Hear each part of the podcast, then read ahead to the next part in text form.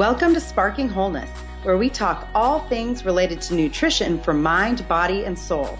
I'm your host, Erin Carey. I'm a survivor of bipolar disorder and a self proclaimed nutrition nerd who loves asking why. As a certified integrative nutrition health coach, my goal is to help people find balance, and I want to help you find ways to spark wholeness in your life. For more information, check out sparkingwholeness.com or on the Instagram handle Sparking Wholeness. And now, get ready for today's awesome show. Today, I am speaking with twins Alana and Lisa McFarlane. They were DJs called the Mac Twins when they participated in a groundbreaking piece of research into whether gut health is determined by genetics or environmental factors, led by expert in genetics and nutrition professor Tim Spector of King's College London. It was in sharing 100% of their DNA that made Alana and Lisa's participation vital to the results, which culminated in the fact that despite being identical, the bacteria in their guts was just 30% the same, meaning that no two guts are the same. And if the gut bacteria in identical twins can be so different, then what does that mean for the rest of us? So now they have launched the gut stuff. They launched that in 2017. They have a book called The Gut Stuff. They have an amazing Instagram, amazing website, and I know you are going to love what they have to share today. Welcome to the show. I'm so excited to talk to you guys. Your book, The Gut Stuff, is so much fun and it's hard to say, you know, that talking about the gut and poop is fun, but I really enjoyed reading it. And so I just thank you so much for being on the show today. Thank you for having us. I'm excited. So I don't know who wants to get started, but um, I really would love for listeners to hear a little bit about your background and how you got started talking about the gut.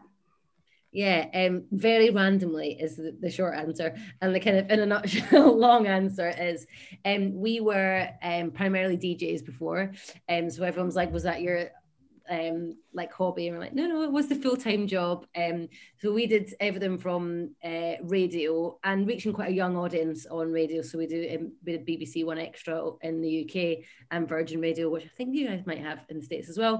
Mm-hmm. um and also we did a show called love island which is also now really big randomly with we weren't mm-hmm. contestants we were the official djs and um, so yeah very much in a pop culture world and nothing to do with health and wellness living a hedonistic lifestyle.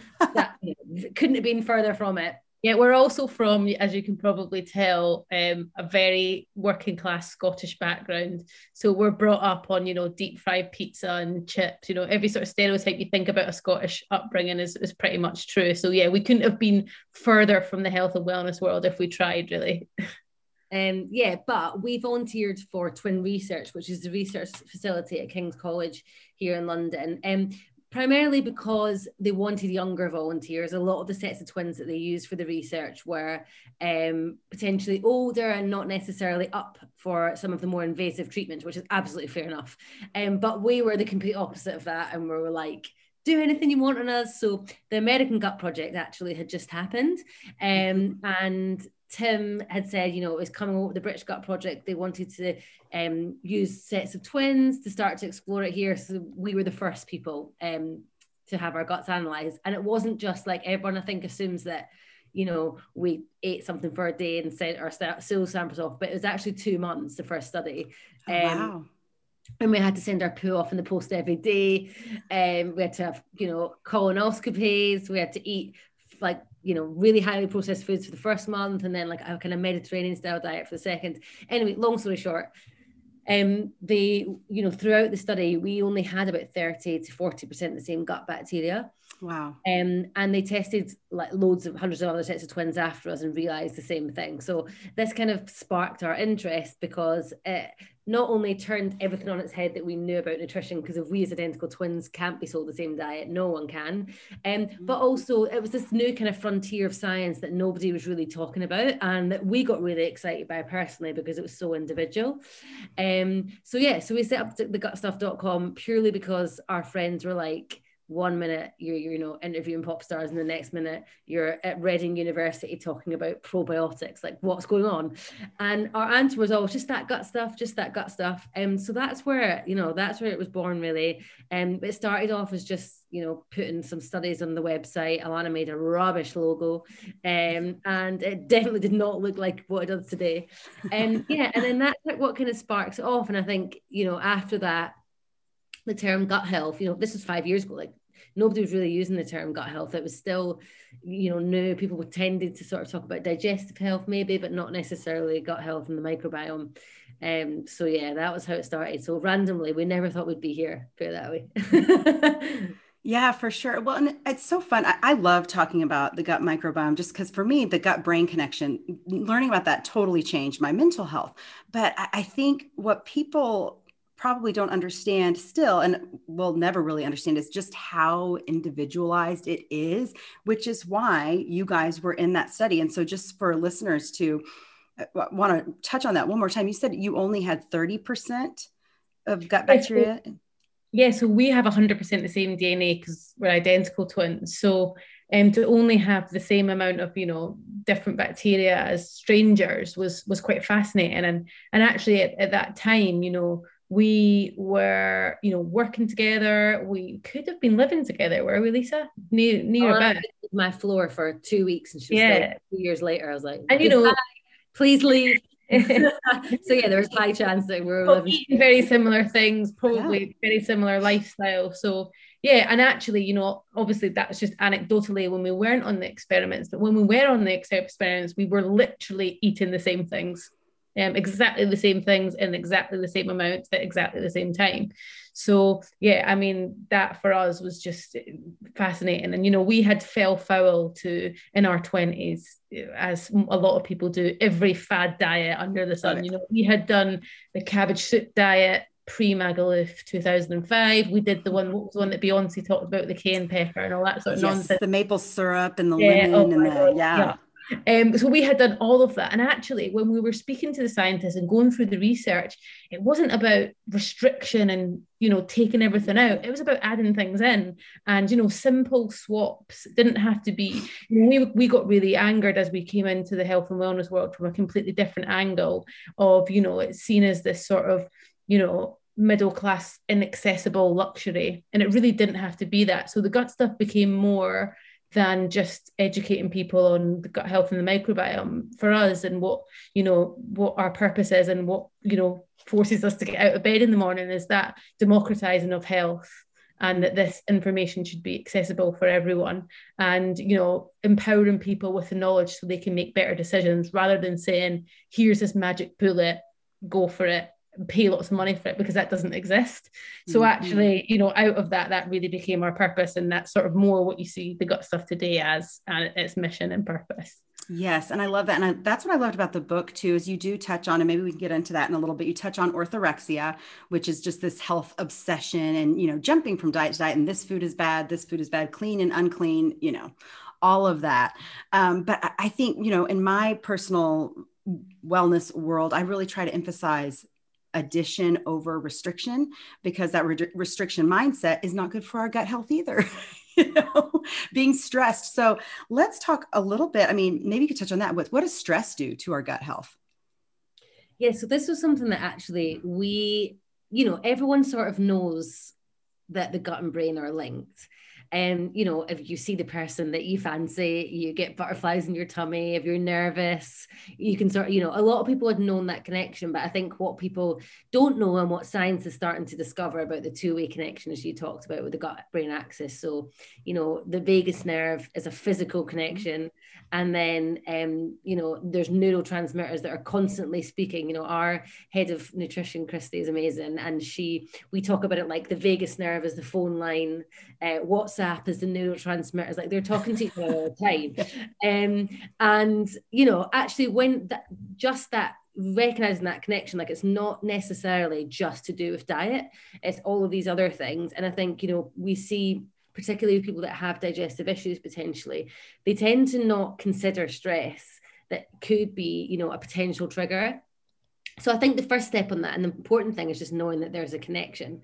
And then you you know bring in the complexities of things like cortisol um, and you know and i think in the book that's why we got john cryan and ted dinan, and kimberly wilson to do that chapter together because they are kind of leading the forefront of science and kimberly wilson is seeing how that can affect people in clinic. Um, so i think it was a really nice pairing in the book to put them together to go look here's where the science is at super exciting but you know what's the tangible lifestyle tips that we can hopefully take away from that? Um, so yeah it's a, it's it's a good tool for everyone i think to know that there's a connection there yeah, yeah, so important to know about that connection. Now, I want to pause real fast, take a second, and thank our sponsor for today's episode. This episode is sponsored by Talkspace. You know, after the emotionally draining year that we all endured in 2020, there are positive things on the horizon for 2021. It's time to take what we learned in 2020 and start heading in a new direction. That's why I believe instead of just celebrating a month of mental health awareness, it should be our priority all year long. Take the first step with online therapy. Talkspace is the number one online therapy platform that has thousands of licensed therapists trained in over 40 specialties, including anxiety, depression, relationships, and more.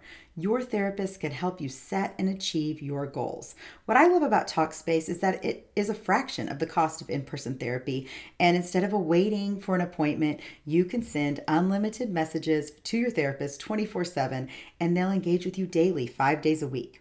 Talkspace is also secure and private, which I think is so, so important when it comes to therapy. Using the latest end to end bank grade encryption technology to store client information and complying with the latest HIPAA regulations. As a listener of this podcast, you'll get $100 off your first month with Talkspace. To match with a licensed therapist today, go to Talkspace.com. Make sure to use the code Sparking Wholeness to get $100 off your first month and show your support for the show. That's Sparking Wholeness and Talkspace.com. Now, getting back to your book and and these scientists and experts that you interviewed, you know, they many of them they share snippets and I really loved how they explained things so well in a way that really is accessible for everyone, even people that don't have a science background. And it's a great starter for anyone who's like, eh, I know I need to get control of my gut and take care of my gut health, but I don't know where to start or how. You have fabulous graphics and visuals, and it's really unlike any other gut health book that I've read, and I've read a lot. So, what made you come up with the book in this format? I, would love to know uh, more about that. Yeah. Um. So again, you know, we were we actually met with quite a lot of publishers who wanted to do a sort of very expensive coffee coffee table recipe book.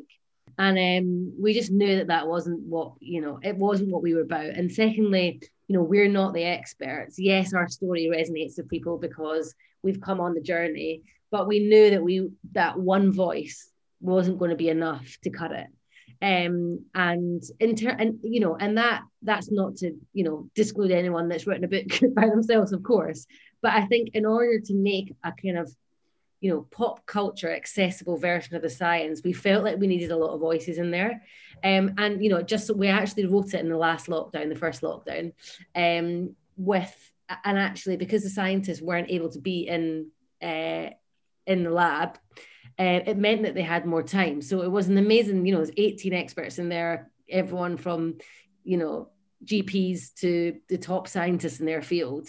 Um, so yeah, it was amazing. And everyone, you know, everyone that's in there is buzzing to be it, eh, like, you know, there with the other experts. And I think that because the gut affects so much, it's important to have specialists in that field to explain where the science is at in that particular specialism.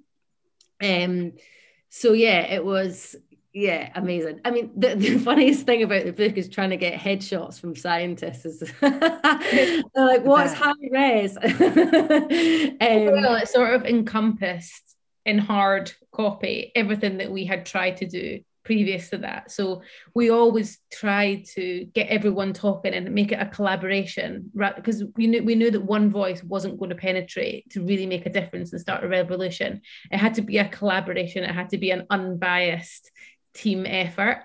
And basically, when we first set up the company, as we were first setting up the company, was initially just a passion project, we would just talk to everyone and you know take them out for pints and coffees and dinner and you know just pick their brains and that's how and we were like, oh, you should talk to this person and you should talk to that person and this is a connection for that. And actually, a book, the book was actually just the culmination of all those relationships that we had made over the years and and just listening to those experts are so passionate about gut health and speaking to people that were just as passionate as we start had started to become in our journey was was amazing and to see it yeah in physical copy it was quite unbelievable the first time we sort of saw it I love that. Yeah, I, I, like that going out for pints. That's fun. So tell me, with that, you know, gluten's a hot topic in the gut world, right? And beer is fermented gluten. So would you say that that's a a good gut food, bad gut food? I know we don't want to do like good or bad, but like, what have you learned about things like alcohol on, on gut health? Yeah, so alcohol in the gut is one of our favorite chapters, um, mostly because Gautam, who wrote the, um, we actually had heard of him before because a lot of the dry January articles, um, you know, he's done quite a lot of the TV shows and the articles for that. So we were like, how much red wine is too much red wine? And I think alcohol is a prime example of um, people want a binary like, is it good? Is it bad? Should I cut it out? And it's like, well, you know, red wine is high in polyphenols, like we say this in the book. Like great, your gut bugs love them. The alcohol bit, mm, maybe in excess, like not so much. But it's really interesting, actually. Um, I mean, I could do a whole book w- with him about you know people's people's tolerance levels with alcohol. Again, so personalized. You know, like potentially not consistent. Like it's really interesting that grey area in both the science and in like and you know when you put it into a lifestyle perspective um but yeah and i think gluten's the same like I think, you know, a lot of like these kind of intolerance tests and stuff, people, you know, wrongly are being, um, you know, told to cut out gluten, dairy, alcohol, fun, everything. Right. And, you know, it, it, they're not based on scientific evidence. And we always say, like, you know, and it's probably slightly different for you guys, but you can, if you are celiac, which a very small proportion of people are, um, you know, absolutely on the gluten, like, you know, that's very serious for if you're celiac.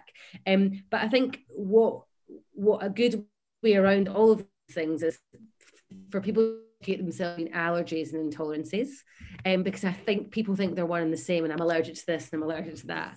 And I think that actually um yeah, I think it's useful for people to to kind of, you know, it's hard with it because everyone just think actually when we started the gut stuff everyone was like oh do i have to cut out everything. And then we were like no absolutely not. Um but yeah it's a tricky one and I, I think it's built on a lot of misconceptions and you know giving up carbs and gluten and things like that. Yeah and it does lead to maybe using this as another diet another way to develop maybe some negative mindset towards food. And and I again that topic of orthorexia. So let's get into that. You you bring that up in the book which I was so excited about because again that's not in most of the gut books. So what is orthorexia? So we came up with that because um Renee that wrote the chapter did a talk for us once. And um she spoke just in a really measured way about it. And I think in the media, um, so orthorexia is, you know, very complex. She kind of touches upon that in the book. In the media, it tends to be sensationalized. A lot of people, you know, it's like a lot of things like OCD, like these things get taken out of context, or like, you know, just yeah. It, think, so we were like, let's get Renee in because I think a lot of people that that are reading the book potentially, you know, could resonate with that, and I think it's a good thing that people, you know, that we're it's kind of you know we're shedding a spotlight on it. I thought it was important in the book, um, which you know actually was you know it was a decision because the rest of all of a lot of the book 90% of it is fun and it takes a fun th- like fun spin on things. But we put that I've got a problem section in with Sophie about you know digestive issues and how to spot them and that orthorexia thing and to go actually do you know what? Um there is a very serious side to this as well and it's important that people know this too. Yeah. Yeah for sure and i'm, I'm just glad that was in there. Um, maybe we should talk a little bit about fiber. You talk about fiber a lot and i love talking about fiber so how important is fiber for our gut health? So Well, do you want to answer anything, Alana? yeah, I mean, context, we absolutely love fiber now. Um, obviously, but when we first started going through the research, we were like, "Oh, what's fiber? Do you mean like prune juice?" And I think right. that is the first misconception that people have around fiber. I mean, prune juice has, has fiber, but you know, actually what fiber is and what foods contain fiber. So um, that is a big thing. And I think, you know, we're all having fiber. We just need a lot more of it. And um, yeah, you know, I think before we just thought that fiber bulked your stool. Um, you know, as our granddad Jim used to say, it makes me go. Um, legend that Grandad Jim was. But now we know that it actually feeds the good bacteria. So it's that two pronged, you know, benefit that it has. And um, you know, we always say if if if you have if you could take one thing away from any of our talks or the book, then then fiber would be it because it's not an alien concept you know even you know the word probiotic people are like what do you mean? Fiber we're all having it we just aren't getting enough. So um in the uk uh, nine out of ten of us aren't getting enough fiber. Um i'm pretty sure the states is the same i'm just not sure what the actual stat is but i would probably say the majority of people aren't. And you know that is a, nine out of ten people is is a lot for for not hitting that 30 grams recommended daily intake a day. And it's hard to hit 30 grams you know a portion of broccoli is only two and a half an apple is only two and a half. That's a lot of apples to eat in one day to get mm-hmm. to 30 grams. So um, it's so important that that that, that the message is, is is getting out there about fiber yeah yeah and i i for me personally i know i feel better when I am eating more fiber. And that's also just kind of a clue just for people who are just trying to tune into their own bodies like, I'm not feeling great today. I'm feeling t- like, what's off? What did I leave out? And sometimes, for me, sometimes the answer is protein, sometimes it's fiber. You know, we all have to tune in to what works best for us, but that's a huge one. I'm, think, I'm glad that you brought that up. Yeah. And I think you're spot on with the tuning in as well. I think, you know, rarely do any of us tune into our bodies unless we're hungover or we're until we're ill. totally. um, you know, when you're hungover, you assess every single minute detail of your body because yeah. you feel so bad. Um, but I think you know that's one of the first things that we'll say to people if if they say to you know, do I? What is my gut health like? What am I doing? And I'm like, write down what you we've got gut diaries, and you know you can mm-hmm. write down everything from how stressed you're feeling, how much water you're drinking, what your poos look like super important never be scared of that. Um you know it's not about calorie counting it's certainly not about that it's just it's just writing it down and actually you know that's what we had to do as we went through the research. And actually you know seeing it all written down you realize a how much you lie to yourself and b you know that we just weren't getting enough variety and nowhere near enough fiber um, and not drinking enough water as well um, so yeah, I think tuning in is super, super important because as we said at the start, you know, what works for me doesn't work for Lisa. And that's why it's so mm-hmm. important to tune in. And, you know, in 20 years time, we'll, there'll be some sort of technology that will tell us for us, but for the minute, um, we have, we have to do that work ourselves. Yeah, I, I love that you mentioned that too. That I mean, you guys grew up in the same household, ate the same things. Like you said, you were living together, probably eating the same things when you did the study. And then you continued to eat the same things. And still, what works for one of you is different for the other. And I think that that's so important for people to understand because we all want that one size fits all. We want the magic pill, like you said, and it just doesn't exist. So um, maybe it would be good to ask like what are some of the things that each of you found individually that impacted one of you more than the other or something that doesn't work for one that does work for the other? Yeah well actually when we um the last study we did which i think the new york times did a big piece on um the zoe study the personalized nutrition study um with tim spector we were actually the first people ever to go through that study us and tim did the format. And um it's based on uh glucose levels and things like that. Um, and Alana and I actually metabolize different foods so differently. And that again was like an extension of um, the kind of gut bacteria conversation. Um, but you know, fasting is a really good example. So um, there's a lot of things around fasting. Um, you know, the, the evidence is mixed. And um, we always say um, like like we say in the book, like it's really personal. And I think that Alana feels better when she fasts, whereas I was always hangry. it was probably an excuse, but yeah, um, you know, get really hangry. And actually, when we went through that study, we realized that my um, blood sugar levels were always really low. and then would spike quite easily when I did eat. Whereas Alana was, you know, much steadier, which is probably a reason to why potentially she felt okay fasting.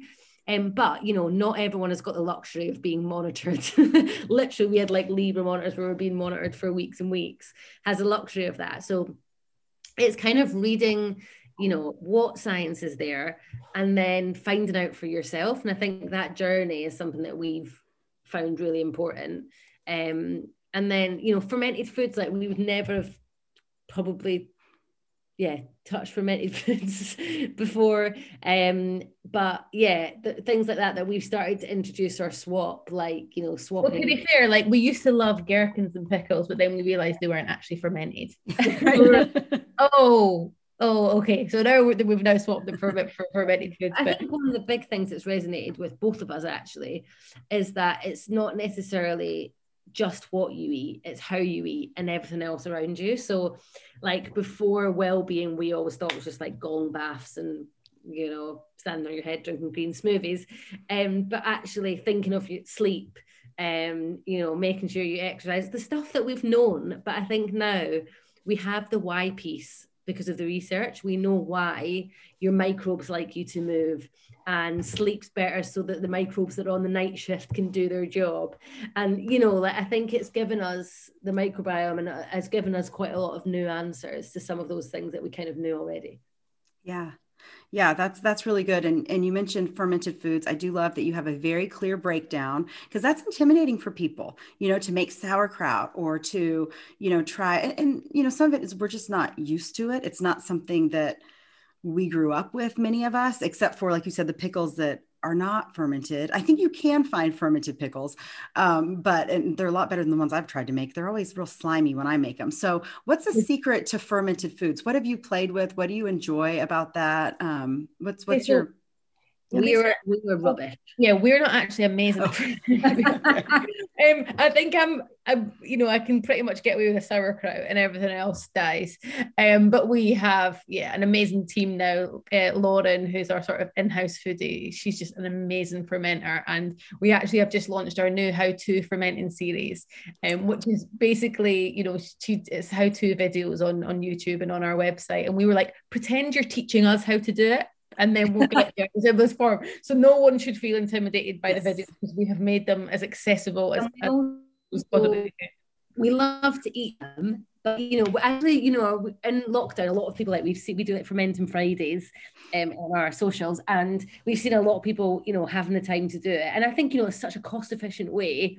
You know, you know, historically it was used for preservation, and you know, to buy uh, fermented foods can be expensive, and we're always like it's cabbage in a jar. That is like it's cabbage that's had a bit of a massage in a jar. Um, mm-hmm. Um, and it's really not difficult. Like Alana and I can attempt, anyone can. Um, but we've got a kind of upstep. Um, so D- uh, David Zilber, who's like the Rihanna of fermenting, he wrote the art of fermentation and he was the head fermenter at Noma. Um, so like he's like guru, D- helped us with our FAQs so that if people want to get a bit more, you know, fruity and experimental with it, then um, he's helped to kind of do that step up. Um, but yeah, we have we now have fermented foods every, like every day, and we've got loads of recipes on the site. Sh- I think people just kind of don't know what to do with them because they feel like the flavors are quite overpowering. Mm-hmm. Um, so we've got like no bake sauerkraut brownies, which we were like, what? Lauren gave us a recipe, and we were like, oh. no. And then we've tasted them, and I was like, wow, this is a taste sensation. So yeah, they are good, unexpectedly good. That's fun. You know, and I think that flavor and variety and flavor is really important for us. And we've kind of lost that. We're so used to just the same old processed stuff mm-hmm. that adding in variety, whether it's the, the tanginess, you know, or just the different kind of vegetables, I think even that's helpful with our mindset, which helps our digestion. You know, it all works together. And so I love just the way you emphasize variety and trying something new and it doesn't have to be hard. I think that that's that's awesome.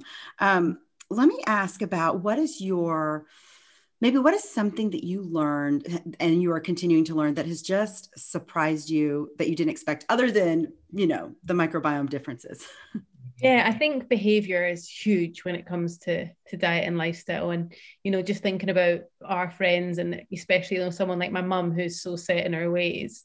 Um, you know, what we really wanted to do at the gut stuff is to empower gut health in everyone, and you know, not just the the health and wellness world, and that's a big task because when you want to when you want to do everyone and you want to be mass market, you know, it's really, really hard because actually a lot of the time it comes down to behavioral changes. And I think that's what we found absolutely fascinating um, with the gut stuff. Um, and I think that's why it's important to tell our story and talk about our journey because we were so on the other end away from health and wellness. And I've come, you know, don't get us wrong, we are not angels, you know, we still like a drink and we still, you know, have processed foods now and then. I, I think that also resonates with with people as mm-hmm. well. Um, Um, but I think yeah, just the behavior aspect of of of diet and lifestyle, and it comes down to you know empowering people with the facts. I think you know, I think when we found out that 90 to 95% of serotonin was produced in our gut, we were like, wow, light bulb. Okay, there's a switch. Yeah. 70% of your immune system's housed in your gut. There's another light bulb that goes off. And um, you know, the gut brain axis, when we actually just saw a diagram of that physical connection, that was another light bulb. And um, you know, when we started to look at the science and be able to understand it, because it can be intimidating, you're right. And I think you know, especially when we first started going the research through the research, we would say to the scientists, like, pretend we're toddlers, you know, please explain this to us in a way that we can understand. Because mm-hmm. when we understand, we will be passionate about it and we will want to make changes. But until we can understand it, we don't want to feel like we're being preached to or patronized and i think that was so important and behavior really is, is about that and changing behaviors is a really complex process. Um, and it's something that you know if we want to educate and empower people within gut health it's something that we've really had to get our own heads around. Yeah. I love that. Do you want to add anything lisa I was just going to say from like a kind of business and brand perspective, like I think one of the biggest things we've learned is that it's okay to speak like I think in order to get people's attention, um, you know, even though you're talking about a subject that's complex that you know you know isn't actually easy to talk about it's still a bit taboo um you know you, you're competing against people's and as a behavior thing again you're competing against people's time and attention and you know obviously we believe that if like you know people's health should be at the forefront but not everyone is you know thinking like that.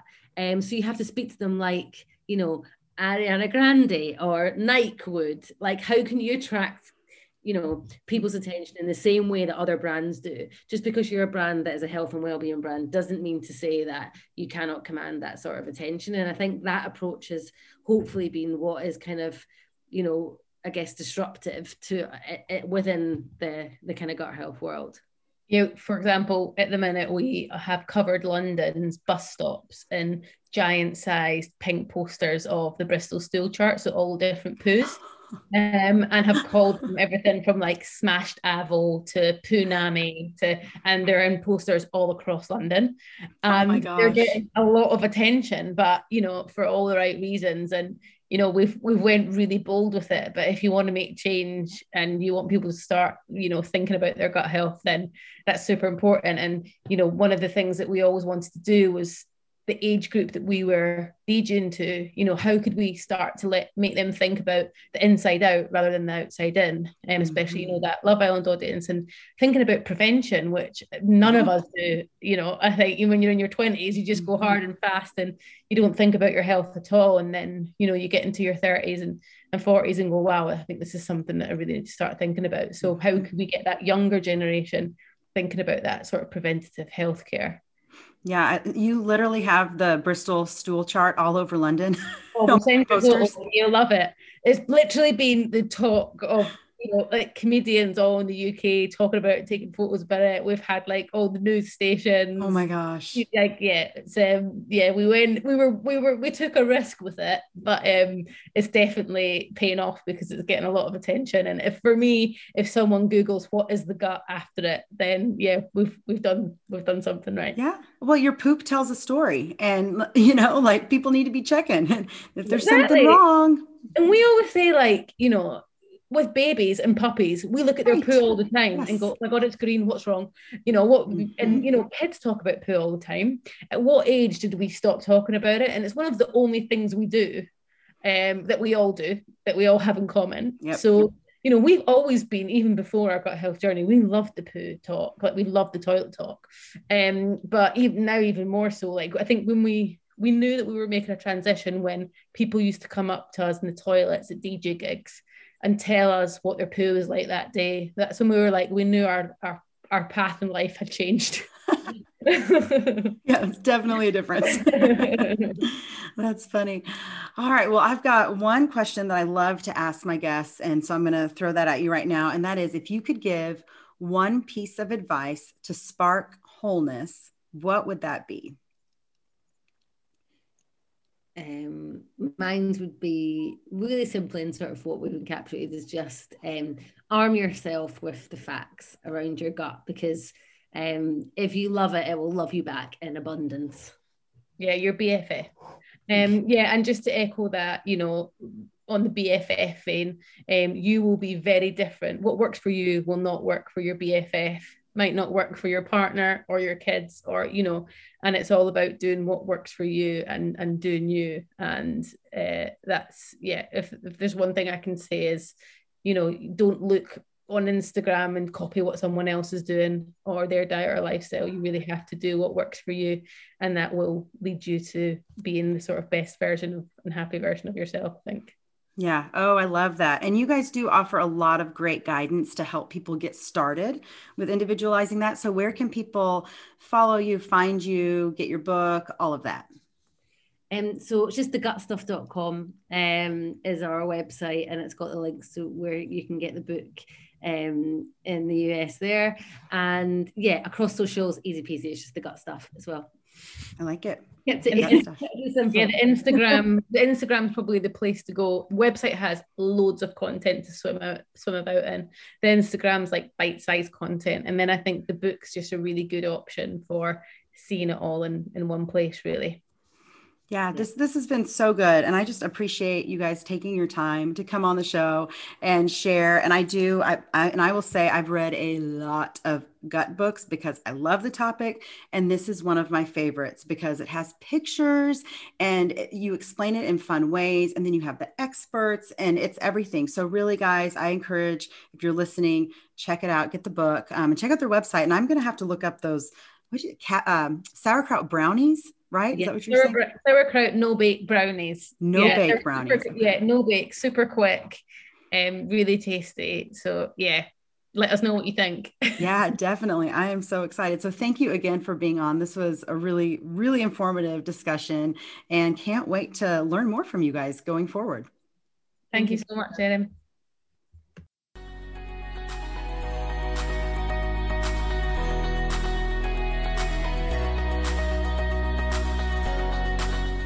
Thanks for tuning in to Sparking Wholeness.